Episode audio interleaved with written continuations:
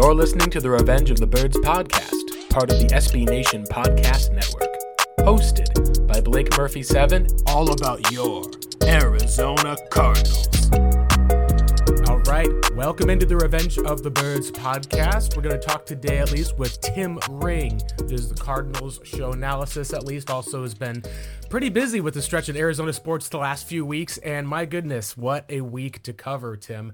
We get to talk yeah. at least not just about the Cardinals in 2022, but we get to talk about the 2023 season as well. As the Cardinals yeah. lose to the Patriots, they end up falling to four and nine on the season. But worst of all, Kyler Murray goes and tears his ACL. It's a complete tear out for the season and probably out for part of next season as well. It's probably the end of an era for the Arizona Cardinals, at least of the pre and the post Kyler Murray ACL. Tim, what do you even say to this? This is just out of all of the things that could have gone wrong this season, you could say, well, at least Kyler Murray's playing, and we can look forward to seeing this offense with him. Now you don't even have that as a fan. Yeah, Blake, first of all, thanks for having me. I could say this if it is the end of this particular era, good. um, you're right. B- big picture, with all the expected turmoil to come for the Arizona Cardinals in the offseason, or potentially to come. Maybe I, I really should state it that way. The issues on the roster, the issues and question marks in the front office and on the coaching staff. The one constant we thought we had, and some of that is because of the contract he signed, was we knew who was going to be the quarterback of the football team. Now you wanted to see him improve and get better, and there was a discussion about how good he uh, could or would or should or will ultimately be, but you knew he was going to be the guy. And in three seconds on the third play of that Monday night football game, that all changes in an instant. And now Kyler Murray's season is over, which at this point, as far as 2022 goes, Blake, I mean, really, whatever, right? Uh, at this point, who cares? It's all about now 2023. How long will he be out? When will he be back? And what are the Cardinals going to do about it personnel wise at the most important position in all of professional sports, obviously. So now you have all the question marks already that were surrounding this organization that Troy Aikman called a dumpster fire after the game on Monday night. And candidly, I'm not sure he's wrong. Mm. And now you have a major question at quarterback because you don't know when Kyler Murray is going to come back. Now, may, maybe in March you have a better idea. Maybe in June you have a real good idea. But for now, in mid December, as you and I are doing this wonderful podcast, we don't know. They don't know. And it's a scary time right now to be a Cardinal fan and to be a member of that Cardinal organization because, wow, there are. There's a laundry list of issues right now, Blake, and we could probably spend five hours going down each and every one of them, right? Well, let's not spend five hours. I don't want to do like 5 I'd podcasts. Rather, I'd rather not, Blake. Actually, uh, it's so it's so difficult. Let's let's talk a little bit about the game before we go with Murray. There's definitely, I think, the feeling overall of not just dread, but kind of one of those type of foundational games. Like you come into the game saying, "Hey, Matt Patricia is he on the hot seat? Cliff Kingsbury and Steve Keim they're on the hot seat. You want to see progress from Kyler Murray." At the end of the game, Patriots blow the Cardinals out. Colt McCoy is not able to get anything going. Takes six sacks, and he ultimately uh, can even say that when the opportunity was there to make plays or make decisions that could keep the Cardinals in the game, it felt like the wrong I mean, thing happened totally. Like every time, no interception for Zaven Collins, Cliff going for it on fourth and one in a low scoring game to that point. There's so much, at least, that it felt like just went wrong for the Cardinals, and that's been the story of the season. You know what? That's a great point because I was just about to say it was almost the entire Cardinals season, Blake, in microcosm, right? You had questionable decisions on the sidelines. You had stupid, stupid penalties. Mm-hmm. You had untimely injuries. You had a chance to win a game that was winnable. You had guys almost making big plays, but not making them. You had defensive breakdowns. And at the end of the day, what did you have? You had another check in the loss column. Now, again, I, you know, to pick apart a game now that is a couple days old, obviously the headline is Kyler Murray goes down. I mean, the, yeah. the, the, the wind goes out of the entire stadium when that happens. But you want to look at a game that was still winnable. I thought the Cardinals actually played really well in the wake of the injury. You know, they, they have a, they have a 13-7 lead, as you mentioned, 36 seconds to go in the first half. They've got fourth and one. They've got a 49 or 50 yard field goal they're looking at. I think pretty much every football coach in the history of the planet sends one of the best kickers in the NFL out there to knock home a 49, 50 yard field goal to take a 16 7 lead at the half. Mm-hmm. The roof was closed, it was indoors, but not our guy. Not our guy. Yep. He goes for it. And I, and I don't want to hear the play was there. Um, Blake, sometimes defensive players make a play. Sometimes offensive players don't make a play and you don't get it. There, there were no timeouts mm-hmm. left. I don't understand the risk reward at that point. Like if you had three timeouts left and you're like, oh hell, man, we're four and eight. We're going to go in for the we're we're going into the end zone here. I got yeah. nothing to lose. He's got uh, so so that so th- that doesn't happen. And of course, then you give the Patriots a short field and they kick a field goal, so it's 13-10 at the half. But then in the second half, Blake, I mean, you know the the illegal shift penalties. Your veteran right wide receivers don't know to get set. AJ Green, another veteran wide receiver, stepping out of bounds. You know DeAndre Hopkins as great as Hop is, I mean, zero interest in ball security uh, on a fumble that leads to the go-ahead touchdown, and then, you know, Colt throws an interception. Zaven Collins almost gets the pick six, doesn't get it. A couple plays later, a defensive breakdown. Hunter Henry runs right by Isaiah Simmons for a wide open uh, play that leads to a touchdown, but that was basically the play that that scored them a, a, touchdown for all intents and purposes. So I mean, again, this this is Arizona Cardinal football, whether it's McCoy out there or Murray out there, and it all ends up to to all adds up to to another defeat. And last thing I'll say about it, I, I said it on, on the post game show on 98.7. You hear about people who run a tight ship, right? Mm. And that it's like that old analogy. Hey, we run a tight ship here. I run a tight ship Cliff Kingsbury runs the loosest ship I've ever seen. I oh, mean, and, and, and, and I think you see signs of that when they are the most penalized offensive team hmm. in the National Football League, and your veterans can't figure out to get set before the play, and you make mistakes like that, and you make mental errors, and you have false starts. And I don't even care about the offensive line getting their doors blown off in the fourth quarter when the Patriots defense. I mean, poor Colt McCoy. They're pinning their ears back, as the old saying goes. They know the Cardinals are throwing the ball, yeah. and that beleaguered backup offensive line. What are they supposed to do? It's not even about that. It's about the mistakes that plague this team, game in and game out. Loosest ship in America Blake, loosest ship in America. Yeah, this is the, the thing about Cliff Kingsbury is we've seen it now with him for four years of coming in. We saw some of these issues in 2019 when the Cardinals were trying to close out close games. We saw a couple of blowout wins in 2020, a couple of kind of crazy close situational wins. You think of the Hail Murray pass in, against Buffalo, obviously, but you look at the previous time Cliff played the Patriots. It's kind of you know we talk. Bill Belichick has this type of you be the one who makes a mistake, I'll run a tight ship, and when you do make that mistake, we will capitalize on it. When the Cardinals did not convert from the one yard line at the end of the wow. halftime, they ran a play. Most coaches they kick the, uh, a field goal right there from the one. They just say it's take the points. Important. Yep. I think that Cliff is when you talk about being aggressive. I think that there's a place for being aggressive in football. I think there can be way too conservative coaches who will let people come back into the game, but when you talk about Cliff, he can be aggressive to a fault. And I think the fault in this situation is if he doesn't trust his kicker enough, when, we granted, Prater missed a field goal earlier in that game, I think that you would normally see a guy trust Matt Prater to be able to come through or have Matt Prater say, hey, yeah, like, I, yeah. I can do this at least. Like, put this on me. This is a low scoring type of game. And essentially, for him to be able to go through, and what I kind of thought of it was it's like a knockout punch where you go for the knockout punch. You feel like, hey, if we just get a touchdown here and go up by 10 points, they're going to basically be into that same position of trying to play catch up, not running the ball as much. And I think that they went for the knockout they, blow, but they were still there.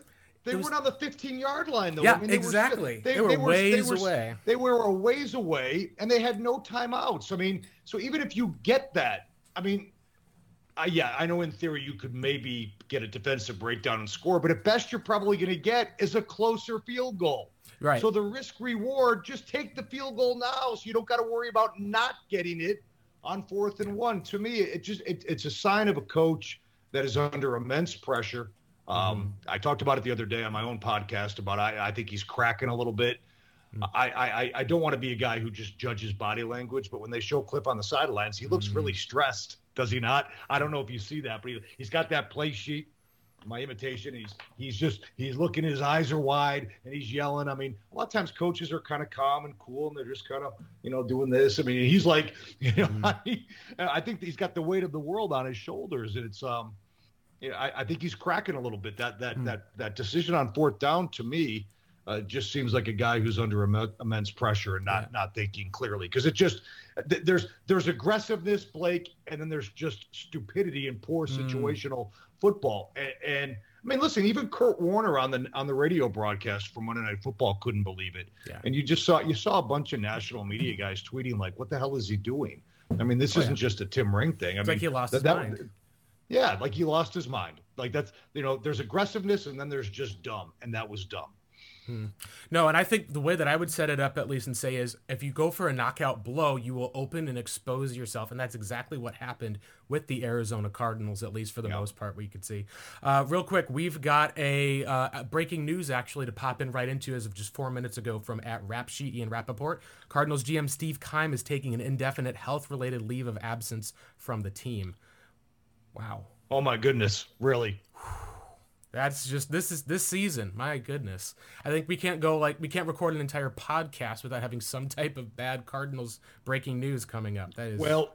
I mean, I, I this is this is obviously wow. news to me, and um, you don't want That's to speculate. Awful. First of all, if mm. Steve is having some kind of health issue, our our most importantly, our our our thoughts uh, and well wishes go out to him and his his family and his children, and and we hope whatever it is that he's suffering from, he gets better. Obviously, the timing on this is very interesting, Blake. Mm-hmm. Uh, uh, with the Cardinals struggling and Steve Keim under heavy, heavy, heavy fire, super heavy, very, pressure. very, and a very, very. You wonder if the pressure is is causing some type of also adding to any kind of maybe mental or physical problems that he's having. Mm-hmm. And then you also wonder you know, with, with such a long-term relationship with Michael Bidwill, is this is this potentially going to be the beginning of the end of Steve Keim's run mm-hmm. uh, at GM? Like, mm-hmm. is this is this one step towards an ultimate uh, separation? But football secondary uh, to the news that if it is a health-related leave of absence, I'm reading the, the the tweet right here that you that you alerted me to that the most important thing is that that if Steve is having health issues, we wish him the very very mm. best with foot with football and his job obviously being secondary. Yeah. For him, his family, all the other people that are there, obviously, that's the biggest thing, at least for the most part, is your your health is one spot and and every one of us at least who goes and looks out and can see people and obviously we have a celebrity obsessed culture that people are in the news things are a big but, deal but at the yeah. end of the day you're just a person and your health is all you really have well, also, Blake. Now let's let's let's be. What did we just? What did we just begin the show with? Hmm. What are they going to do about the quarterback situation with Kyler Murray? This is a very, very critical stretch for the Arizona Cardinals. Mm-hmm. They've got to decide what they're going to do with their head coach, and they've got to decide what they're going to do with that quarterback position. Now, you know, you and I can kick around some scenarios, right? When you talk about how they approach the quarterback deal, and this is why all of a sudden now you don't have a GM. Hmm. Like, are, are, we, are you kidding me right now with with the combine? Sheesh. You know, like eight eight weeks away and the draft sixteen weeks away. I mean, mm-hmm. or, you know, twenty weeks away. I mean, think about that, right? Wow. And this is a this is a critical time. I, I was doing the math on this the other not really the math. I broke out the calendar and, and a little bit of math, math that even I could do. Um, if Kyler has surgery, and we, we hear now it's going to be right after Christmas. Let's say, let's just say for clean numbers, Kyler has surgery on January 1st. Yeah. If he's out for exactly nine months, that puts it Sunday, October 1st. Now, October 1st is actually a, a, Sunday this year. It would be the fourth game of the year. I mean, best case scenario, which would be pie in the sky, Blake, right? Would be Kyler comes back after nine months and he's playing in a game. I, I don't know if that's possible. I'm just giving you best yeah. case scenario. If that were the case, Kyler Murray would only miss three games and he'd be back in game four and ready to roll, presumably for the rest of the season. If that's the case, you know, you could roll with Colt McCoy for those first three games, you know, try to go two and one or three and oh and and get mm-hmm. Kyler back and see what you can do. So that's a different scenario than if Kyler's out for six or for eight or for nine or as Keyshawn Johnson says, maybe the entire season. If it's longer than six, eight, ten, I think the Cardinals have to approach the quarterback situation like we need to get a guy that we think can quarterback this mm-hmm. team the entire season, and then whenever we get Kyler back, we get him back. Now, yeah. if that's the case, I don't think that guy is Colt McCoy. Mm. Uh, Colt McCoy is going to be 37 years old, by the way, when next yeah. season starts. Think about that. So when we when we talk about this, Blake, and that you try to figure out who that guy's going to be, now the GM is taking a medical leave, and we don't know when he'll be back. Maybe he'll be back in three weeks. What if he's back in three months? Uh, not back for three months. I mean, at some point, does Mike have to go out there and find himself a new GM? This is this is getting yeah. very Mike. Mike, bigger picture. Mike Bidwill's got a. I mean, you know, quote Troy Aikman with the dumpster fire. Yeah. Again, not not to lump Steve's medical issues that we don't know what they are into that, but go ahead and put that you know piece of luggage in the in the room too. Now that th- this is becoming a bigger issue now organizationally for Mike Bidwill. I mean, now you have no GM. You got a four and nine football team. Your quarterback's out for at least nine months. Your your coach is cracking on the sidelines. You can't win games. You got. Can I go through the list real quick? Yeah. Can you oh, bear with obviously. me? Obviously, let's go through I, the whole gamut I mean, here. I mean, like, okay. I mean, you've got you've got a four and nine football team. You've got an assistant coach groping women and drinking the night before the game in Mexico City, mm-hmm. having to get fired and sent home immediately. Yeah. You got an you got your number two running back refusing to go back into a football game, going after an assistant coach on the sidelines, had to be terminated immediately. Mm-hmm. And you know Benjamin, you got your star quarterback literally swearing, dropping f bombs at your head coach on national TV. And I don't care what the organization said afterwards. That was not a good look and a little mm-hmm. bit embarrassing for everybody involved you've got your star wide receiver suspended for steroids. You got your star wide receiver, you know, carrying the ball like a loaf of bread, and you got you're leading the league in penalties on the offensive side. You can't get plays in on time. You're burning timeouts. Troy Aikman's calling them embarrassing on Monday Night Football one week, and then a dumpster fire on Monday Night Football a few weeks later. If you're Mike Bidwill, you're a proud guy. Mike's a proud guy.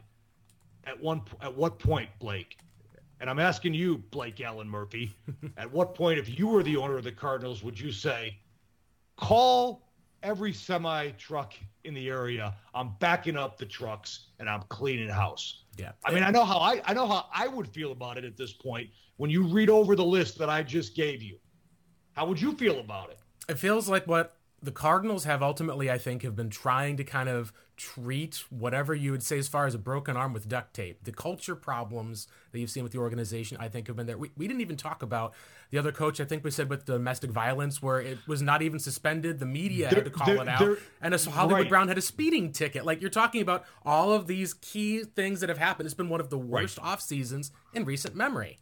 You're right. And Blake, while while it is not Cliff Kingsbury's fault that uh, James Saxon had those domestic problems. The organization did.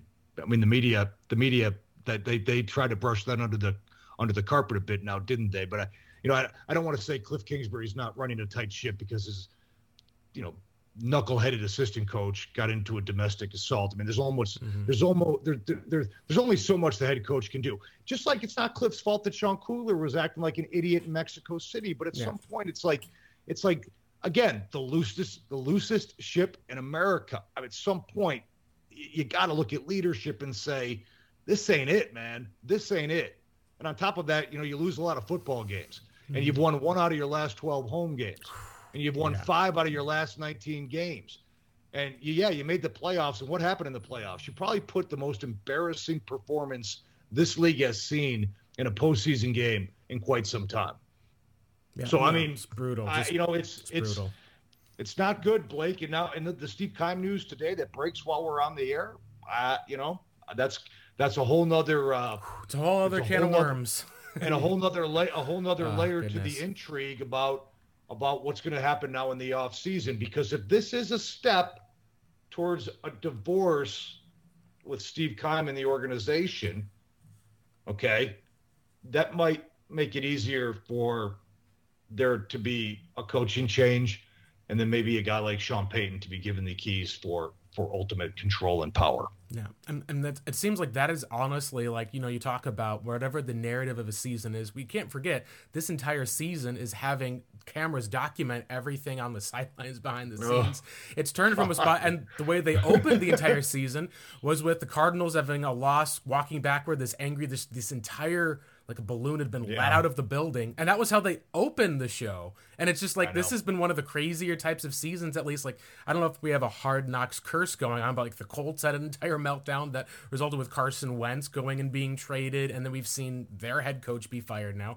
It just feels like with whatever case when the lights and cameras have been on this team and organization they've really struggled to be able to live up to the moment and that's something i think that has to be fixed. And I think, like you said, it does kind of end up starting at least with, I think, a fresh new vision and a different type of approach. Because to be honest, Cardinals have been in this position for so long with their scouting director that was Steve Keim taking over as the GM. It's all been like internal promotions or people who are at least very much like the kind of trust there's a lot of times where you have a person who can be blind to their own flaws. And I, I, learned this from when I was working in business. Was it was really really hard to tell someone that their baby was ugly. Was how I called it. Like you know, if someone says you've got an ugly baby, no yeah. one wants to be told that. But sometimes you got to be able to look at it and say, you know what.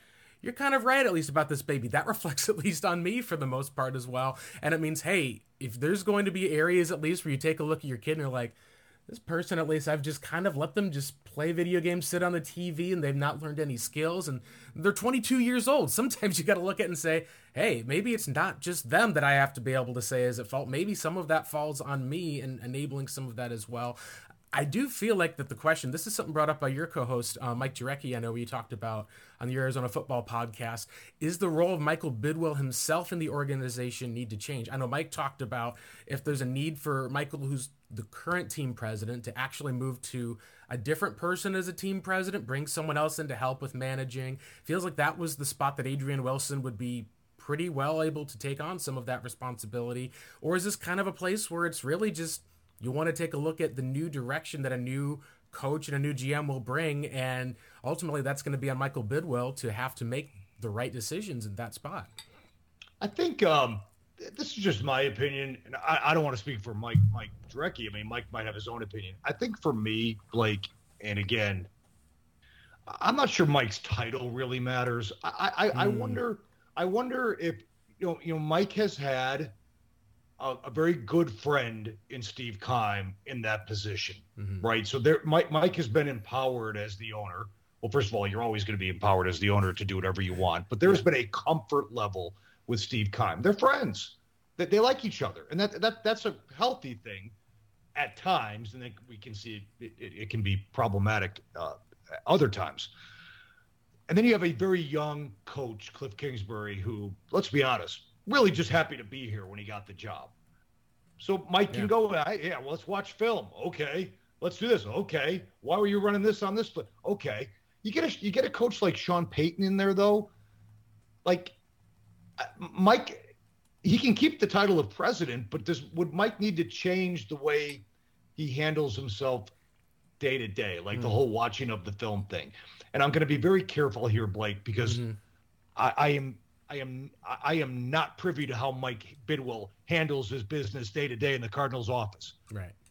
So all I can go on is the watching of the film story. So let's just kind of focus on that because I don't like to talk out of my you know what. So that's one example that we do know of that Mike watches film. Like is if so that might be an area for an example, like if a Sean Payton came in Sean Payton's not going to want to watch film with Mike Bidwill and explain to him what he's doing. So that might be an example where Mike might need to back off a little bit. Still call yourself the president, still do all you need to do, but maybe back off a little bit, you know, maybe, maybe give your football people a little more room. To use the analogy of what Robert Sarver ultimately had to do with the Suns, like, you know, instead of going to the locker room and showing players how to set picks, as he did early in his career mm-hmm. right. as the Suns owner. Take a step, take a step uh, back. Crazy. Take a step, take a step back, and let the basketball people do basketball things. So that's just that would just be. A, I, I would just get, to, and I don't know Sean Payton, but I would get, I get the sense Sean Payton wants full control and wouldn't want to watch film and explain things to the owner. He's got he's got bigger and better, more important things to do, and he's he's earned that. Whereas you know Cliff comes in The guy just got fired from Texas Tech. What is he going to do? Tell Mike Bidwill to pound sand? No, of course mm-hmm. not. Hey, come on in, Mike. I'll watch film with you. Oh yeah, what we were trying to do here, which is a totally different dynamic. Oh, yeah. You know, I mean, so it's about trust, isn't it? I think that trust is one of the areas of when you talk about a place of it of do I need to go and watch film with Sean Payton? No, it's Sean Payton. He's got a ring as a head coach to be That's able to prove it. Mike, and when Mike you look at Cliff Kingsbury, it, right? Vance Joseph, it's like, hey, why did this play or something like that one? Like everyone was totally covered. What happened with this play? And they have to explain because you're not right. trusting that the coaching staff is actually putting players in the right position right. to succeed. Go ahead, explain this. But with Sean Payton, it's going to be a spot at least of you know at least that there's going to be that level of accountability that he's going to hold himself to and all the other people that are on his staff as well. And that's something I think, at least, that I would say goes beyond even Sean Payton, but even just a veteran head coach who's been a head coach in the NFL before. People have talked about Frank Reich, who was let go by the Colts. For at least you talked about how the Cowboys have been having a renaissance on defense, at least with you know the former Falcons head coach Dan Quinn, who was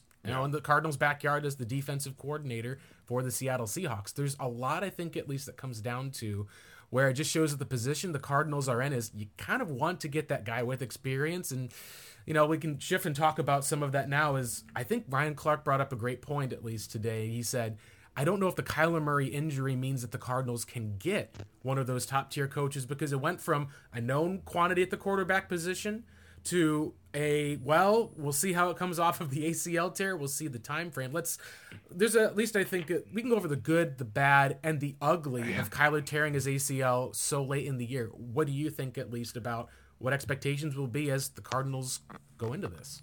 Um well i i i've got i've heard everybody expressing their opinions. Fans media guys on the radio about you know would would sean let's let we're talking about sean payton really we talk about Kyler's injury, right? Yeah. You know, would Sean Payton not be interested now because Kyler Murray is, you know, damaged goods? Uh, man, I don't know. I don't know. Only Sean Payton knows, for one thing. Mm-hmm. So everybody else is speculating, including me, which I'll do right now. Mm-hmm. But a couple things. Uh, if Sean Payton wants this job, a couple things. Money talks, mm. power talks. Mm-hmm. And if the news of Steve Keim stepping away today is a precursor to a soft landing to him separating from the organization ultimately, that is step one to Sean Payton perhaps coming in with ultimate power and with a personnel guy at his side. We've seen we've seen situations like that before in the NFL in, in our in our own division. I mean, Pete Carroll and John Schneider have had a great working relationship like that, where where Payton comes in has the ultimate power, but he's got a, a personnel guy. So Sean Payton has that kind of power power over personnel and and the head coach, and he's paid handsomely. Yeah. Uh, we've we've got a great place to live. Uh, he's expressed his fondness and uh, relationship in the past with the Bidwill family. I don't think that was an accident when he told that story. Mm-hmm. Um, so qual- quality of life, um, no winter weather, and these things matter when you get older for coaches. They do. Some people oh, yeah. think I'm nuts, but they do. Blake, they do. JJ Watt coming out to Phoenix. You look at Paradise Valley, him going on a walk with the kids and the dog in like do, December. Blake, it does matter. It matters, and it matters to their wives.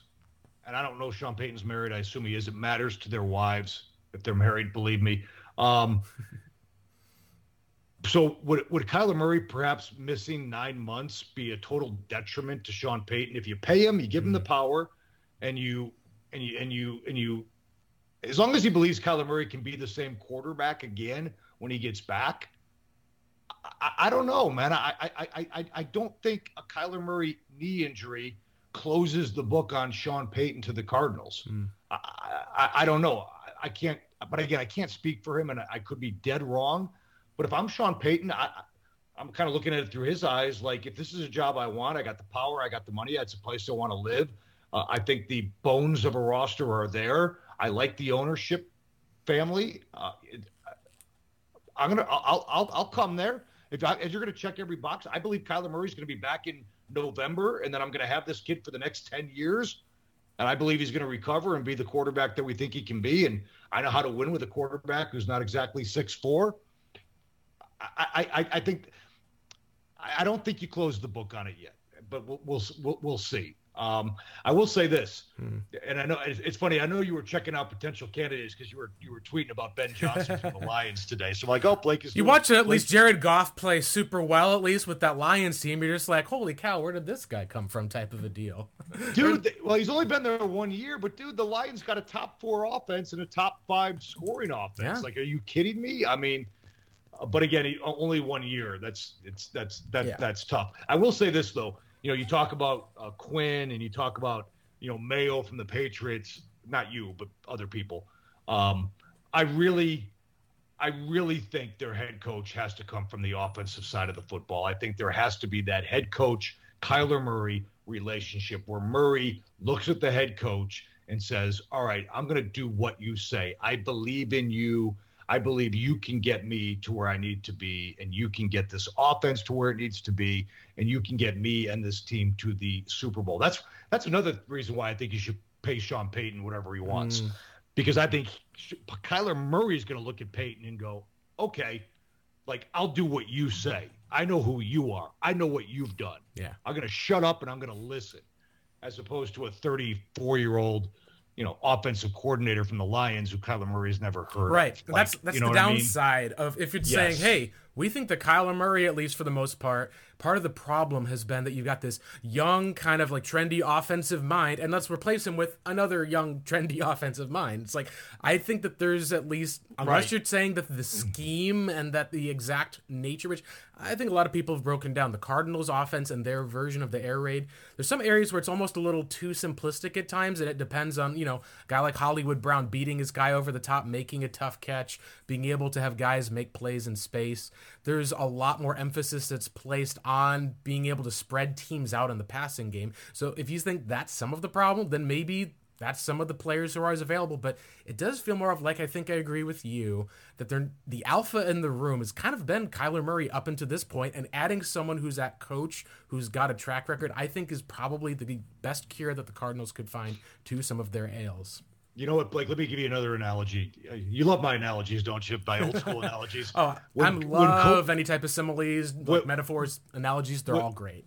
when Kobe Bryant broke into the league in the in the NBA, he was a wild stallion. I mean, but mm. uh, he was so gifted and he could do whatever he wants. But he was a he was a basket case. He was selfish. He was immature. Uh, he didn't pass the basketball, which is selfish, obviously, but he, he, he was uncontrollable. His teammates hated him. He didn't listen to coaches. Coaches were getting fired. I mean, it was a train wreck. But they brought in Phil Jackson, and Phil Jackson got and he got Shaq's attention too, but he got Kobe's attention. It took a while, but like but but Jackson came in with six rings, and Kobe knew that. Well, this guy coached Michael Jordan. No, this is Phil freaking Jackson all right, well, yeah, I may not have listened to Del Harris or Magic Johnson, whoever the hell was coaching me in the late 90s, but I'm going to listen to Phil Jackson because this guy knows what he's talking about, and this guy can get me to where I want to go, which is to be as good as Michael and to win championships. Mm-hmm. So Phil Jackson's arrival got Kobe Bryant's attention and got him to be the best player he could be. I kind of see a similarity with Sean Payton and Kyler yeah. Murray. That Kyler Murray, that Sean Payton would get Kyler Murray's attention the same way – Phil Jackson got Kobe Bryant's attention because as talented as Kobe Bryant was on the basketball court, Kyler Murray can be that talented on the football field too. But it's oh, again, it needs to be it needs to be refined. It needs to be disciplined. It needs to be honed in. It needs to be tapped. It needs to be molded. It needs to be grown. And it's not happening. In fact, it's going the other way under Cliff. Mm. You know, a great example of that, just from a coaching standpoint, was you think about the Seattle Seahawks, what they were before Pete Carroll and then after Pete Carroll. And I hear all the mm-hmm. players come out with stories about Russell Wilson, this, Richard Sherman, guys like Kam Chancellor. You have all of these personalities on this team, and you wonder how are they able to hold it together? And then you realize that, you know, while it's not been nearly up to par, that 72 plus year old guy is he's got that team at least pushing into playoff contention again. Right. That's one of the areas I think when you look around the division as well. And you know, the Cardinals have been in that spot of looking up at a Kyle Shanahan in the Super Bowl, looking up at a Pete Carroll, now looking at Sean McVay last year winning a ring. They really have not been able to find any sort of a counterpunch besides Steve Wilks and Steve Keim after Bruce Arians left to retirement, and he went on to win a title with another team. So that's one of the things I think of talking about this vision of the Cardinals that there's a huge thing uh, that I think, and I agree with you, the Kyler Murray situation throws a wrench into a lot of this. Like I know that we talk about Murphy's law, okay? Like I get yeah. told that a lot. Murphy's law is the idea of anything that can go wrong will go wrong. Well, right. I've had people who've told me this year. They said, "Blake, Blake, it can't get any worse. The Cardinals are being bad." And I say, "Well, this is Blake Murphy's law. It can always get worse. It doesn't mean that it will get worse, but it can get worse." And so that's of course it can get worse. And that's the thing worse. you look at is it doesn't have to get worse. People can make changes, make decisions. Steve Keim stepping away like this, and this is something I, you know, hadn't even thought of. Someone I said someone texted me about this, and they said, "Is this kind of the way where Steve Keim can step away from the team and he doesn't necessarily have to be fired from the team?" And I realized that's what Dave Gettleman with the Giants. He stepped away from the Giants last year. Well, it was the classy kind of move, at least, to be able to, right. without resigning, you're essentially saying, "I know it's time for you to move on. I see that my time has come. You don't have to worry about firing me. I'm not going to put up a fight." This may be the beginning of a transition then for the Arizona Cardinals. Well, that I, I, I, weren't you listening? I just said that about five minutes ago. This could be, with all due respect oh, yeah. to uh, Steve, I said this could be the precursor of, of what is ultimately a divorce between Steve oh, Keim yeah. and, and the Arizona Cardinals. With you know, and, and again, the the the obvious implication is Steve can walk away without the indignation of being fired. Yeah. Right. That's what we're talking about here. Mm-hmm. And and Mike doesn't have to do it and it doesn't have to hit the papers and we don't have to talk about it. Steve Keim fired, you know, that this is a way that it can be done. But I do tread lightly on that because if Steve really does have something medically wrong with him, then we obviously wish him well, uh, of course, and, and, going forward. But yes, uh, reading the tea leaves, this could, and it, it could be both. He could have a medical, right. you could have a medical condition, and it could also be the beginning of just a separation now because the time has come for new leadership in the Cardinals front office. And it's all kind Agreed. of working out, if that's the way to put it. I'm sure Steve wouldn't put it that way, but it's all kind of, put it this way, Blake. Since that news broke about 20 minutes ago, I am I am now more confident than ever mm-hmm. that when the 2023 offseason begins, there will be a new general manager. Yep. And I I think there will be a new head coach that for the Arizona so Cardinals. Sense, at least, yeah, makes so much sense man, this breaks at least. We got Hard Knocks is supposed to be on tonight, and they don't even have to, time to see some of this news to go on to have that. No, their show. It's just this is I crazy. hope they cover it next week. They better oh, cover yeah. it next week. I mean, I hope they'll go over what's going. on. Like, I don't know if Steve's going to be able to share or beyond because obviously the health. And I think of Bruce Arians, 2017, had the diverticulitis. Obviously, he had a cancer scare before. There was questions. Yeah. Uh, really, if this is the same type of thing going on with Steve Keim, the hope obviously is that he would be able to make it back. Maybe it's not with the same team or organization. He's very well connected in the league league. But that's one of the cases as far as for when it's come time to be able to see that this is the time to, you know, your, your computer's crashing, you clicking all the buttons, you can't get it to work. You just go boom, hit the reset button. This seems to be like what the Cardinals are doing is they're maybe trying to open that task manager, they're closing down the programs. They're right. just about ready to hit that reset button. And if that's the case, let's talk about it now. Let's see. We obviously know about Sean Payton. I think that's more of the home run hire. That's the guy that I think every Cardinals fan is hoping that's the guy that they will pursue and be able to land.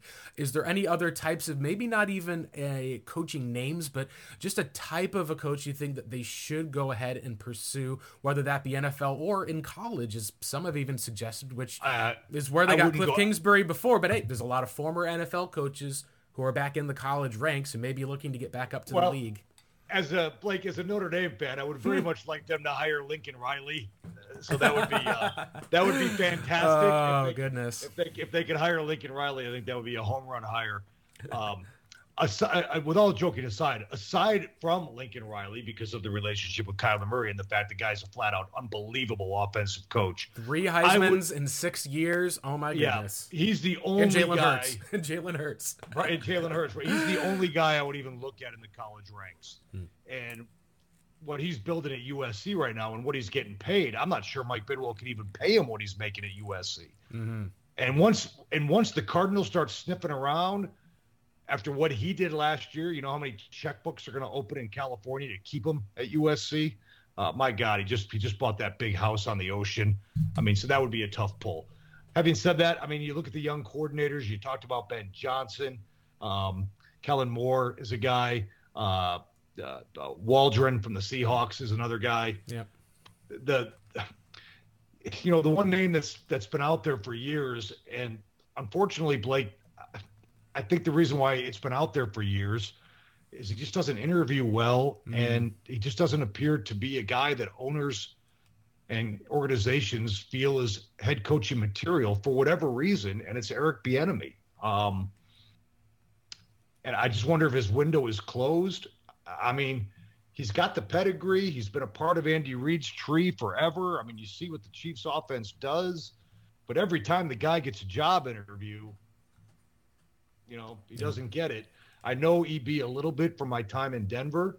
Um, good guy, nice guy. Could I see why he doesn't interview well? I mean, I don't know. Mm. I mean, I knew him 20 years ago, Blake. I, I, I, not really. I, you know, he's like I said, he's a nice guy. I mean, it's not like he's an ass. I mean, yeah. but for whatever for whatever reason, like this is not opinion. This is just proof. I mean, the guy's interviewed for how many jobs and not gotten them. Yeah. Um, you know, uh, he's a first-time so head coach. You have no idea often how a first-time head coach will go. I think I look at the Carolina Panthers and the Cardinals. It seemed like Steve Wilks checked every box for the Cardinals, but the timing and I think also the situation was wrong. Yeah. You look at him going back to the Panthers and taking over and having that team on a winning streak, and you realize, oh, he's a great fit for what he does for the Panthers, for their defense, for that approach, and then being able to get the most out of players that's what a lot of think the Cardinals saw when they hired him. But when you looked at what they needed ultimately, it just wasn't something that I think was the best fit. Right. And that's something that is very clear. There's some people, at least, who I think will go in and get a job and be the most qualified person for a job and it doesn't work out. They go back to doing what they did, and they are fantastic at it. Todd Bowles is one of the best examples, I think, of a guy who, and we can see this year, he's overly conservative on offense, focuses a lot on the run game, even when the team is having struggles. But as a defensive coordinator, my goodness, his blitzes at least have essentially gotten the Cardinals to an, an NFC championship game with a different defensive coordinator, and he's yeah. also been able to see a, a Super Bowl that had Patrick Mahomes and that Chiefs offense at their peak was just blown apart. Now, I do think there is a person who's probably going to be, I would say, like maybe the next Andy Reid type of disciple, as far as he's had great success with you know, guys in the past, at least for the most part, getting head coaching jobs. Bieniemy's been kind of the guy that's been held up, but there's uh, Mike Kafka's a guy that he's another one of those young offensive minds. I think another team is going to be the one that will pursue him. I thought you were going to say Steichen from no Steichen is another guy at least. Obviously, that's that's going to be probably the prime one because you look at some of his history. You look at he's got a different offensive scheme that he utilizes. You look at Justin Herbert's rookie year, but Kafka I think is of the Andy Reid disciples. Like he played before. He's a former quarterback quarterback. He's also at least spent time with the Chiefs as the quarterbacks coach, their passing game coordinator last year.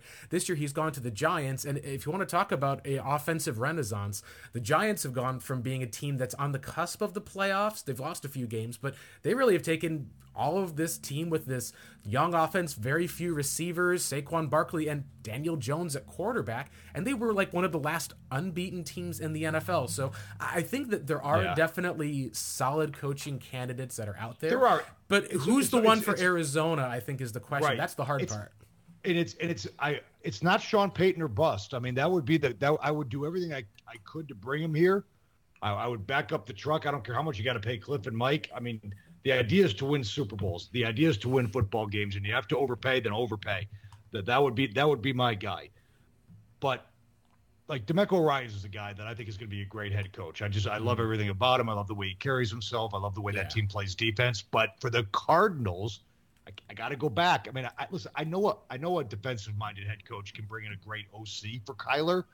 I think the head guy's got to. be I think the head coach and Kyler got to be hand in hand on this deal you know, lockstep. So I, I just I, I I go to the offensive side of the football, and I think it's the names we were just talking about. I mean, what about a wild card like Jim Harbaugh? I mean, mm. I, I know Lincoln Riley was the name from college, but I mean, there's a guy that's proven he can win at a high level in the National Football League. He's going to want a lot of money. Um, but I don't know if he's the right coach for Kyler Murray either. I mean, he's a he's a Bo Schembechler disciple. I don't know if that's you know. I think of the a, Niners. The Niners, you got to see. Well, it was almost like Jim Harbaugh in the college game were perfect because he's the kind of coach who gets the most out of his players, and you see kind of how right. it ground down the NFL team. Yeah. Cliff, he's well, listen, kind of had, had the Kaepernick. opposite. He ran yeah. with Kaepernick. He I did. mean, you know, he's had the opposite. Yeah, he even benched Alex Smith at least during a time they were on a playoff run. But it's kind yeah. of also like things got ground down. They didn't really replace talent as much. At some point, you're like, all right, we're gonna go ahead and move on to Jim him, Tomsula, and then Chip Kelly. It was just they were lost for a little while, and part of it was just needing a new GM in that approach. Trent Baalke, at least, he had let go. I think at least if you have Jim Harbaugh, it may be kind of one of those areas where I think it can work in turning your franchise around. But for some of the long term success, it's like sometimes the college game like a great example obviously is you look at Nick Saban's NFL career, you look at even other coaches like uh, Pete Carroll, who came in at least to the NFL, has made things work, but his first trip was not good with the Jets and with the Patriots. So I think there's a type of personality in a coach. I think Cliff, for what it's worth, has tried to take the opposite approach of, hey, I'm going to expect the most from you, and I'm not going to basically be riding you or pushing you, but I'm expecting you to be accountable to yourself. So there's a lot more freedom, but maybe not as much pushing as far as that regard. But in some regards, maybe it's part of what happens when you have a player's coach. I think at least that yeah, most of the time, but they, they, yeah. they play like it though, Blake. Exactly, they, and that's the thing. Like, Sometimes you look at that like and it, it, works for a give while, but then it needs to change. give me the give me the Bill Belichick type every every every day of the week, twice on Sunday, because they don't make mental mistakes. They're not perfect. He doesn't win every game you know, but they don't lead the they don't lead the league in false starts every year and have and have the mindless penalties and the and the and the the stupid turnovers and the, the stuff that's plagued Arizona Cardinal football under Cliff Kingsbury. So that's where the player coach stuff gets you, man. You know, yeah. and nobody's ever told Bill Belichick to calm the f down on a the middle of a game. I can tell you that. Well, that, that being said, Mac Jones, if you could catch it, he did say that he to his Patricia, Matt Patricia, not Bill Belichick. so it just Bill shows Belichick. at least a little bit. You're like, ah, yeah. okay, there's there's definitely a case there. It was funny to see at least someone throw the ball oh, down the man. field. But yeah, you know, uh, get, get, get out of here. Vance Joseph's. It was funny. If someone said Vance Joseph was completely right and his essentially just taking Matt Patricia down. Where he was wrong was just in that the Patriots still scored a heck of a lot of points against the Cardinals in that game just by running the football, simple things, not being able to get as much pressure. Just is one but of the, the spots. The offense different. only scored 20. Yep. They made mistakes for the Cardinals, and like every Bill Belichick team from now to the end of time, they waited for you to make the mistakes. They didn't make them, and they were yep. able to walk away they, with the win. They got a scoop and a score, and maybe if Cliff if Cliff kicks the field goal at the end of the first half, maybe they don't get three at the end of the mm. first half, and if Hopkins doesn't carry the football, like a loaf of bread, maybe they don't get seven yeah. there. There's there's ten yeah, points that maybe Zaven Collin doesn't have it overruled. Maybe the game is a little different. It's in Patriots territory. It's just someone said it's going to be called the Zaven Collins rule now because you're going to have all of these guys who get interceptions that are overturned on replay. it's just yeah. going to be crazy at least it's, to see. It's called the Zaven. It's called the Zaven. Oh so, gosh! Anyway. All right. Well, let's go ahead and transition to talking a little bit about what we see with the rest of the season. We've talked about the good, the bad, the ugly of Kyler Murray's ACL tear. I side with you in that ACLs aren't what they used to be. The question, obviously, with his running ability, I think will be more determining will it take longer for him to get back than maybe, say, a Joe Burrow or maybe a Carson Palmer after 2014. It's also a little later that the surgery is being had as well. So, what are you looking forward to for the rest of this Cardinal season? And let, us be honest, there's not a lot left. Like, there's not a Byron Murphy oh, to talk about, God, a Zach no. Allen to talk about. There's really just Josh Jones' development for the most part. And then maybe you can say, do Keaontay Ingram, is he going to be a guy who can help share the workload with, you know, the likes of a James Conner next year? Maybe they have to add another running back to replace, you know, Benjamin. It's just a lot of fars for Cardinals fans. It's almost like you're not even wanting to tune in to watch the team because a lot of what the reason in football is entertainment. A lot of the reason people were tuning in was no. to see how the Cardinals would be going to finish out the year. And now a lot of fans just almost say, hey, do you even root for this team to win games or people trying to jockey for draft picks? That's the thing. I, I mean, if you're a Cardinal fan, are you, let's be honest, I mean, at this point, would you rather have the higher draft pick or would you rather win one or two of these utterly meaningless games right now. I, I mean, I know how I would feel. I, would give me the draft pick at this point. what mm. does a win get you? I mean, you you could have made the case prior to the injury that like Kyler and D Hop and Marquise Brown and, and James Conner and these guys they light it up and they find something in these final five games and the Cardinals finish four and one and okay that that's great that's that's better than a better draft pick, but with Colt McCoy and maybe a little dash of Trace McSorley and a backup offensive line and maybe Keaontay Ingram getting a few more carries and Christian Matthew getting a few more reps. I mean, give me the draft pick, Blake. I mean, honestly. Mm. And I, will tell you this after watching Colt McCoy in that fourth quarter last Ooh. game, if they're, if, they, if they're trailing in a few of these games, I mean, get get the old guy out of there. Mm. Put it, put in McSorley. Don't subject McCoy to a beating. Yeah. See like what that. Carson Strong has. Although his knee in college may be worse than Kyler Murray's knee right now, is what's unfortunate. David Blough, Blake. David, David Blough. That's right. They worked out. David Blough is the one. I mean, he, I remember that from the Thanksgiving game a couple years ago with the Lions, and this is yeah. the first year. I, first year in forever. I said that my family. We've got family from Michigan. They're big UM fans. They said that they're hoping that Harbaugh that he'll stay at least with Michigan. I think one even said, "I hope that Harbaugh at least for the most part wins a national title." But if he'll leave after he does, and I almost hope that he gets back to a couple of title games just to keep that going, is what they've said. This is just a spot where you look at the NFL is always going to have ups and downs. There's always going to be changes, but this year is going to be probably one of the most dynamic off seasons that we've seen for the Cardinals since they made the decision to move on from Josh Rosen and bring in Kyler Murray to lead their franchise because you're probably going to go in with a new head coach. And it seems like, at least for now, that the general manager is either not up in the air whether for health or if this is you know a nice way of being able to at least just focus on his health for Steve Keim and not on the team, which is probably yeah. the cause of some of those health problems. What else yeah, do you think, what... as far as the offseason, should the Cardinals do in their approach? Well, Blake, they got to refortify the offensive line. Mm. I mean, they have to. I mean, do you really believe Rodney Hudson's coming back? I don't. So whether or not you do that through the draft or find the best center free agent on the market possible, you, you got to refortify that position. I think you got to strengthen yourself. We don't know if Kelvin Beachum's going to be back at right tackle. Uh, the only reason, per Mike Jurecki, that Beachum is even playing right tackle here is because of his fondness for Sean Kugler. Yeah. Uh, so, so Beach, no longer Beach, with the team. Will Hernandez is returning. He's no longer with the team probably next year because Sean Kugler was a huge selling point in bringing Will Hernandez in. Right. So I think you, to a certain extent, outside of Hump, uh, who will be playing left tackle next year, uh, by the way, uh, per Hump. Uh, Hump talked to Jurecki the other day. Mm-hmm. I'll be playing left tackle. I've heard the the move him to right tackle. Uh, no, Hump, Hump according, yeah. according to Hump, according to Hump, he'll be playing left tackle. By the way, according to his paycheck, he'll be playing left tackle as well. Well, yeah, yeah. I was, I was going to say the one time they made that move, it was also when you could see that this is an aging Jared Veldheer. This was obviously they knew that DJ Humphries was the future. Josh Jones is probably in a spot where he may be able to earn some of that role as the future. But so from what we've seen, we've seen a lot that shows he can be a promising starting tackle. But you're probably going to need to see an entire season before you can say he's good enough to make that change. But the interior of the offensive line, three new players probably needed there. You've got J.J. Watt, at least, is supposed to be a free agent at the end of the year. He's probably the best defensive lineman that the Cardinals have had. And he's 34 years old, which is ancient in football terms. You're going to have to rework the entirety of that defensive line. But, Even if you bring back yeah. a Byron Murphy and a Zach Allen on the defensive line, there's questions at least at all three levels of the defense as well. Well, you hope to bring Brian Murphy, Byron Murphy Jr. back, but then you also need a guy on the other side of the ball from Murphy Jr. who's mm-hmm. as good, if not better, than him at corner. You're obviously good at safety. I think you need another corner again who's either as good, if not better, than than Byron Murphy. Your inside linebackers again. What, what are you what are you doing with Zaven Collins? Uh, uh, excuse me, Isaiah Simmons. Yeah, I spoke. What are you doing with Isaiah Simmons? Is, have, is, have you, has he found a home there? Uh, then edge rushers.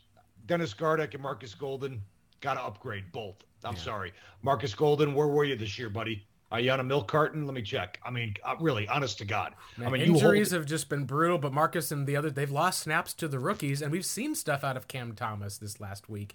We've seen okay. stuff out of Myjai Sanders. There's at least maybe not starting, but if you're talking about rotating pass rushers, I think you're like, yeah, you got the guys who you know are there you're kind of missing that Chandler Jones alpha type of pass rusher. That guy who's going to beat them, put the pressure right. on, that guy that they'll circle on the board, that guy that gets double teamed so that your Cam Thomas and Myjai Sanders can breeze past a backup tackle yes. to get to the QB. Yes, like the Chargers go out and get Khalil Mack last year. Go out and get the Khalil Mack of this offseason, mm-hmm. right? To, so so Sanders and Thomas can grow opposite of him if JJ Watt leaves, you got to replace him. I know Zach Allen's the heir apparent in terms of being a leader on that defensive line, but if Watt leaves, you got to replace him. And then the offensive line to me has to be totally rebuilt. Otherwise, you're good at tight end, you're good at running back, you're good at wide receiver. Yeah. Rondale Moore, they got to figure out if this kid can does he? I mean, it, it was he the glass man, right? I mean, yeah. come on. I mean, or, or, or are you good with Greg Dortch as that third wide receiver? I don't know. They got I mean, him as a restricted free agent, so I think either way, I think that Dortch will be back. So if you say, all right, you're looking at the slot, Hollywood has got one more year on his deal. Rondale, at least, the health is a big question, but you can always just kind of, you know, in case of emergency, break glass and pull out Greg Yeah. Dortch anytime you need. There is another question, though. DeAndre Hopkins' contract. He's got no guaranteed money after this year. Hollywood Brown, Yes. he's on his fifth year of his rookie option. There's a big decision the Cardinals, I think, will have to make about one or both of those starting wide receivers. Here, here's something to keep an eye on with Hopkins. What is he scheduled to make next year, Blake? I know you're, you're better at this than me. It's a So 28. this or is 30? about almost 30 million, but they could either restructure, bump some of that money down, save a bit there. If they extended him, they actually would save even more money and be able to actually have a more of DeAndre Hopkins long term. There are options you can have with his contract that allow you to keep him. Uh, some fans have wondered if he'll be here. I think he knows that Kyler Murray will get him the ball. Feels like the question's going to be if he's going to move to a competing team or if the Cardinals just burn a whole bunch of stuff down with Okay. players since he is 30 years old now. there. Couple, there's there's a few layers to this. Yeah. There have been rumblings I've heard that Hopkins has not been happy, Mm-hmm. not not and not happy with Murray. We've seen it on the field, right? Um, Right. And not happy with the Cardinals' uh, current state in the in the con- uh, on the contention ladder, Mm-hmm. and would want and wants to be moved after the season. Let's say that's not true. Let's say Hopkins is actually he- he's, he's he may have said that to people, but he's just blowing off steam and he's fine here. Here's the Cardinals' perspective, though, Blake and we don't know this yet, but I'm just throwing it out there. What if what if by the time they, they get into Murray's knee and they're like, man, Kyler's not going to be able to play much this next season. Mhm. If if the Cardinals know that they've got a stopgap quarterback in 2023 and they're they're playing with a Jacoby Brissett or a Garoppolo or an Andy Dalton, do you trade DeAndre Hopkins for draft capital? Not mm-hmm. pay him 30 million dollars, knowing that 2023 is going to be a a lost season in a rebuild with a new GM and a new head coach anyway. Right. What would you do? I, I mean, I'd I'd have to think about that. If, if if Hopkins can can, I mean, could he yield you a one? Probably, right? He I should. look at- I mean, like at this case, you look at previous players and what they've done. At least, usually, it's one of the spots of the production has matched. He's come back. He kind of has shown that if you're that team that's got a young rookie quarterback that's looking to get over the top, that's one of the places where Arizona was a couple years ago. Now, that being said, I've said it'd be really hard to be that team that makes fun of the Texans for trading DeAndre Hopkins and then goes out and trades DeAndre Hopkins. But you can't really control what Hopkins himself wants sometimes, I think, and that makes it where you want to make sure that either the relationship is set going forward or, like you said, there is a great opportunity here to say, hey, Right. We know that we're going to go into the NFL draft. We can get a first for DeAndre Hopkins. We may have two firsts then this year as a result. Maybe you get a second round pick for next year. You've got a Hey, little Jerry, bit more Jerry Jones to be able to gives up two. Jerry Jones gives up two. Oh, he could. He could at least for all of that. for Hopkins. Oh, then Hopkins and Lamb together would be a little bit crazy. At least I would think through just that catch radius from, for both of them is insane. Right. But yeah, but you look at some of the places this year and say like one of the guys who's outside this year. There's the TCU kid who's a deep threat. There's some Ohio State wide receivers. There's not like maybe that top goes top three or five overall receiver this year. But if you're talking about you want to get a guy who's a first round talent, you know you're going to be building for 2024. That may end up being incentive to say, hey, we're going to move DeAndre Hopkins. We now can pay Hollywood Brown, not as much as maybe he would have wanted, but we'll be able to give him an offer. And if he doesn't like that offer, fine, go out. You'll play that last year. We'll be good to go for the most part, knowing that we can at least take care of other items.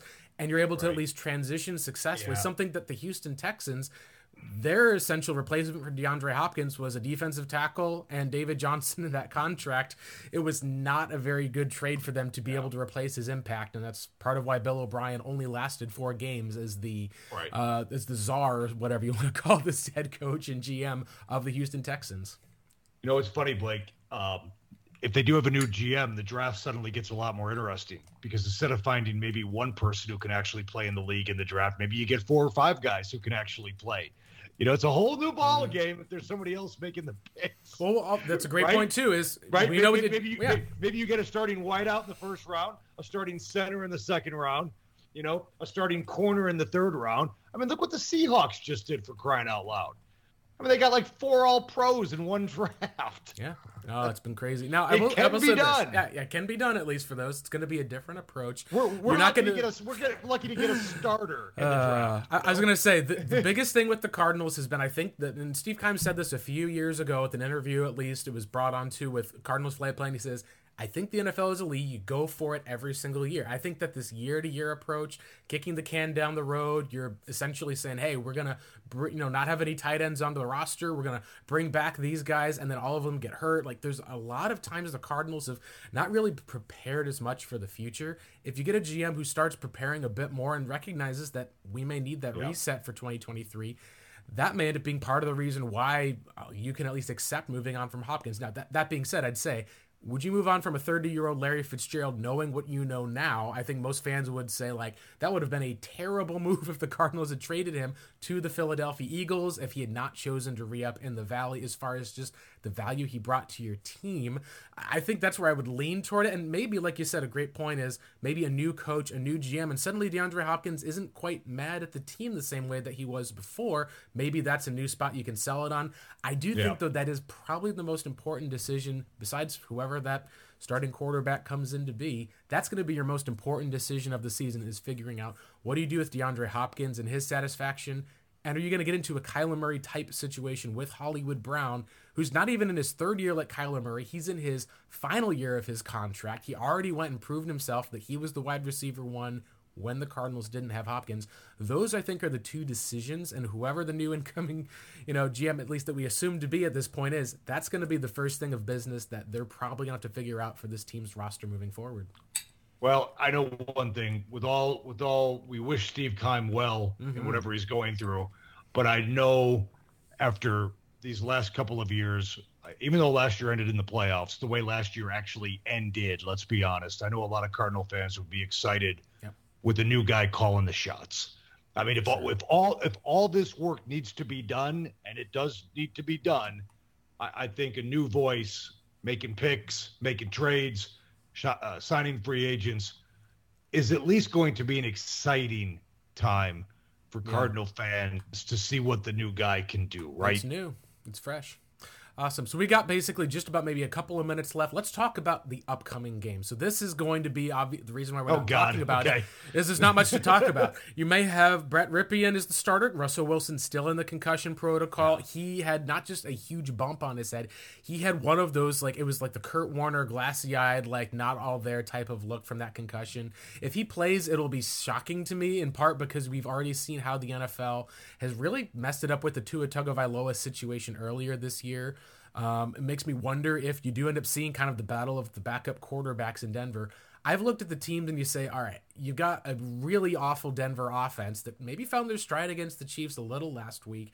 You've got what's been a bad Arizona offense. The difference I've seen in this game has been Denver's been probably a top three to top five, like an incredible defensive unit this season and you're going to be on the road. Is this something that the Cardinals can win this game? Because I feel like you almost need the ball to bounce your way and get a turnover or two to be able to have a chance because that defense is so stifling and it's not like Kyler Murray can make up for that play with a scramble or anything.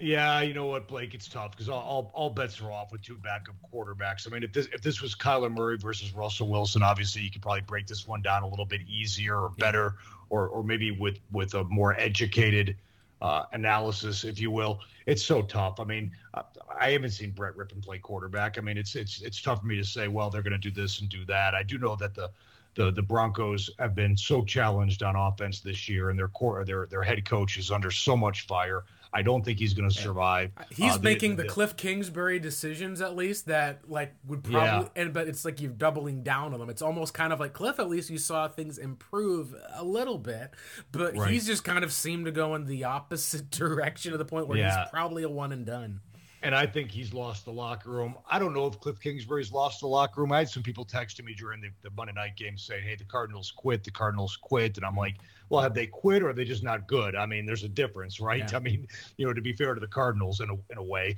Um, so so for, for me, for the game on on Sunday, like what what are we looking for as Cardinal fans, other than the fact that the uniforms are out there and it's an NFL Sunday and we we watch them because that's what we like to do I, I, like watching Colt McCoy play quarterback. I, I, think he shows a lot of guts. I thought he showed a lot of guts uh, on Monday night against the Patriots. I like watching DeAndre, DeAndre Hopkins play receiver.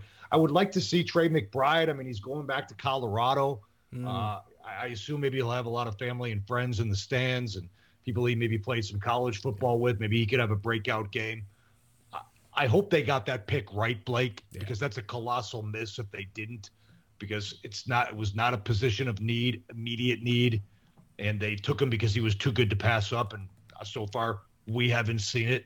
So maybe a McBride breakout game would be nice. So I mean, you're looking for things like that. Mm. You know, maybe some great individual plays. Uh, pick six by Isaiah Simmons, like we saw against the Saints. So I mean, things like that, Blake. But in terms of like oh stuff to build on and like oh Josh Jones for next year. I mean, I don't know. I, I, I you know, every no more injuries in, in, an entertaining football game at this point. I'll take it. And again, I go back to: Would you rather win the game or would you rather pick higher in April? Yeah, definitely agree. We'll see. Someone asked me, and they said this: Would you rather at least have the Cardinals be able to essentially like you get everything you wanted for the Cardinals, they get a win on Sunday, and then now versus being able to see like at the end of the year, it's kind of a spot of I think back to um, that Oakland Raiders game where the uh, San Francisco 49ers were technically in place with that first pick. And then Jon Gruden, who probably was on some sort of a sinking, tanking ship that year, decides to go out, gets that field goal, beats the Cardinals and Steve Wilks, and we find out that ended up being potentially the difference between that Kyler Murray is here or that Nick Bosa is with the Cardinals, but you're essentially like drafting first overall, needing another quarterback a couple years later.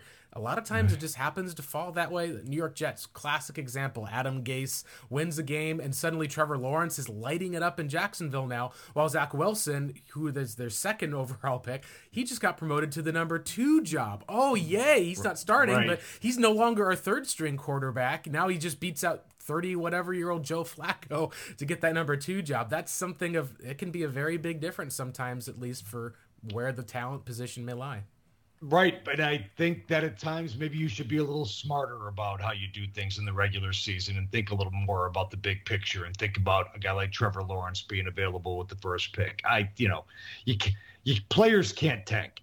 You you would never ask a player to tank, but there it, are, it, are. It hurts your culture so bad when you're oh, just going for ping pong balls. You look at the Suns' best example. Spent all this time tanking, all this time going downhill. They just yeah. had to unlearn so many of those practices because of how down they were for so long. Just trying to get lucky, trying to be right. able to do it and build their but, talent. But culture, I think, comes first. Talent, I think, then takes that culture to the new heights you can't ask players to do it, but organizations can do some tweaks and some roster moves that give you perhaps the best chance to lose.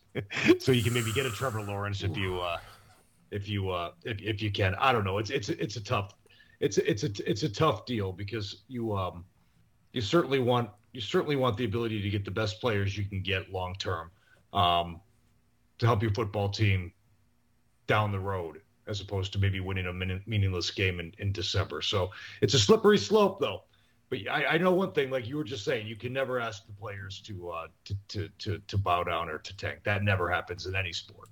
Um, but absolutely, it yeah. happens. I remember uh, real quick before we go. Yeah. The uh, I often tell this story. There was the it was about the Coyotes were uh, playing a game in Buffalo late in the season. It was the year that either Connor McDavid or Jack Eichel were going to be one of the top two picks, and the Coyotes would have been thrilled to get either one of them and it was a, a, a, game like I don't know in late March or April, and mm-hmm. if the the Coyotes really needed to lose, mm-hmm. and, oh, yeah. and, and Mike Smith made a ridiculous save. I mean, it was a save out of his ass that you could not believe, and the Coyotes won the game. Well, that save led to the Coyotes picking third, third in the draft with McDavid and Eichel, and they ended up with Dylan Strome. And yep. and it's like that's one example. Like if Mike save Mike Smith doesn't make that. Re- what do you do? Tell Mike Smith not to make the save. But if he doesn't make that save, they could have had Connor McDavid. Yep. And nobody gives a crap that he made that save. And no, no one remembers beat, even at least, but that Buffalo. was it. Yeah.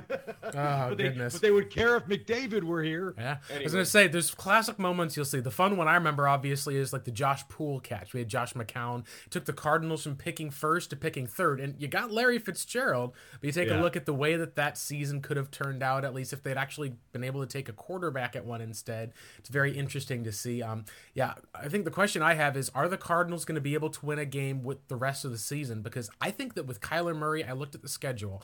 You've got obviously this Broncos team, which now Russell Wilson's out, things may be different. You've got Tom Brady coming to town on Monday night, who's having to hold off, you know, the five and eight Panthers, the five and eight Falcons. It's been a bad year, obviously, and what could be, I think, even if it's not his last season in the NFL, it's at least his last season with the Tampa Bay Buccaneers. Yeah. They're at least still playing for something. They're still playing for the playoffs. You've got a young quarterback in Desmond Ridder who's wanting to prove himself now going out because he looks where the Falcons are. They could go and draft a first round quarterback if he doesn't show up this year. They've struggled to pass the ball, but they've been really good at running it. And then, of course, you end up wrapping up the season at least with the toughest defense in the NFL, the San Francisco 49ers, and who knows if they're going to be even playing any of their starters if they're locked into position. Maybe it's a spot at least though where a lot of guys who are able to look for going into that playoff game, they may be looking at a 2 seed if they can at least continue to win games. Maybe if someone slips up a bit. It feels right now that the Cardinals everything it seems like for the most part in the universe has just kind of been working against them. And sometimes in sports, that's just how it is, where you basically can say, I don't think that there's a curse, but the ball, when it bounces, is bouncing the wrong way every single time. 22 well, 2 has been a bad bounce for the Arizona Cardinals. Well, you, you, you never know, but I, I, I would be, you know, to talk about this is not you per se, but to talk about, you know, the Buccaneers and the Falcons struggling and whatnot the Cardinals stink too. I mean, so so I, I, I would be. Their offense has been below average. I, Their I, defense would, has been worst. yeah, I would be pleasant pleasantly uh, shocked if they won another football game, uh, given these these last few games of the season. I, you know, even if the 49ers have nothing to play for, I, that's going to be a, a, tough game to win. Um, and then you know the Brady Brady and the and the Bucs and and the the, the Falcons. I mean, it's just they're they're they're technically in a playoff race too. I mean, the Falcons are sitting there going, I can't believe we're still in, in the division race. Yeah. with this record, but here we are. I can't believe the Panthers are. It's one of the areas, at least of the Cardinals fans. It's like imagine if they had had Steve Wilks got a revenge I game know. against the Cardinals earlier in the season. They've been essentially going out making plays. Sam Darnold at least has used his mobility. Yeah. It's been fascinating to see because the NFL ultimately, I think part of why I think people love it so much is not just the athletes at the height of their game doing the best because obviously none of no one is going to basically have a perfect season or a good year every single year but that idea of any given sunday still comes up no matter what where you can still see just this last week houston texans almost took out the dallas cowboys. They absolutely. fell flat on their faces when it counted the most but again, if every given any given Sunday, it's part of why I think it's worth watching, and it's part of why I think ultimately you see teams so willing to make changes because if you can't get it every single Sunday and you know that you're going into that spot of you're probably going to lose out the rest of the season, it gets really hard to just stay the course, fix things. You will end up usually seeing change follow a franchise no matter what sort of contract extensions have been signed uh, by the coach or in this case with the Cardinals by the general manager as well who uh, our thoughts and prayers are with him and with his family as we uh, start right. to wrap up well, today. I'll leave you. I'll leave you with this, Blake. If they can't win Sunday against the Broncos, I don't see them winning any of those last three games. Hey, How about that? Maybe the, maybe they that? win against the you know second string O line, the second string defense, or something. I, I could honestly see DeMeco Ryans basically going and saying, "This is my head coaching resume." The very last game of the year against a beat uh-huh. Cardinals team. I agree with you that it's really hard to see any wins the rest of the season. Which, if things fall the Cardinals' way, they could pick as high as second in the NFL draft. I don't think they're going to pick lower than sixth unless they go on some sort of a winning streak. And there's going to be a long off season to talk about what Arizona should do, not just with that pick, but with the vision of their franchise moving forward. You got it, man. And it just got a lot more interesting about 45 minutes oh, ago. yeah. Yep. Thank you guys for tuning in so much to the ROTB pod. Again, you can find us not just on Apple Podcast, Spotify playlists, or looking at places like even you can just ask Alexa. She'll be able to find it for you. Uh, you can also find us, of course, at revengeofthebirds.com. Follow us at ROTB pod and follow Tim Ring. Tim, go ahead and set up yourself as being if I was to sell someone on Tim Ring, say this is why you should follow Tim Ring, how would you say that I should sell well, Tim Ring? I mean, at Tim Ring TV on Twitter, and then every day, Mike Jurecki and I, the Arizona Football Daily podcast. We do it for about 25, 30 minutes each and every day. You can find that, of course, on Apple and Spotify and all those uh, places. And then obviously, uh, Cardinals game day before the Cardinals game and Cardinals overtime on 98.7 after each and every Cardinals game. So there you go. Awesome. And sometimes, sometimes Suns. Hey. Sometimes Suns TV, sometimes Suns radio, sometimes ABC 15. Was about to say Tim Ring, at least the man of many talents, man of many faces. He's got Yeah. probably like all sorts of suits, like the old John Clayton commercial. He's pop one suit on, go That's over, right. Get all pull the other one off at least. Having to do got a green screen right over here. Yep, uh, it's fantastic. Awesome. Thank you again so much for joining, Tim. Appreciate it. We'll see about checking in it. sometime, maybe when we see at the end of the offseason with the Cardinals, get some other thoughts and takes for the most part. But Anytime. for now, it has been just def- it's one of the places like I don't want to say at least that it's been there, but let's hope that the next time we'll have something more happy to talk about with the Arizona Cardinals. Definitely. Awesome. Thank you guys so much for listening. Take care and go cards.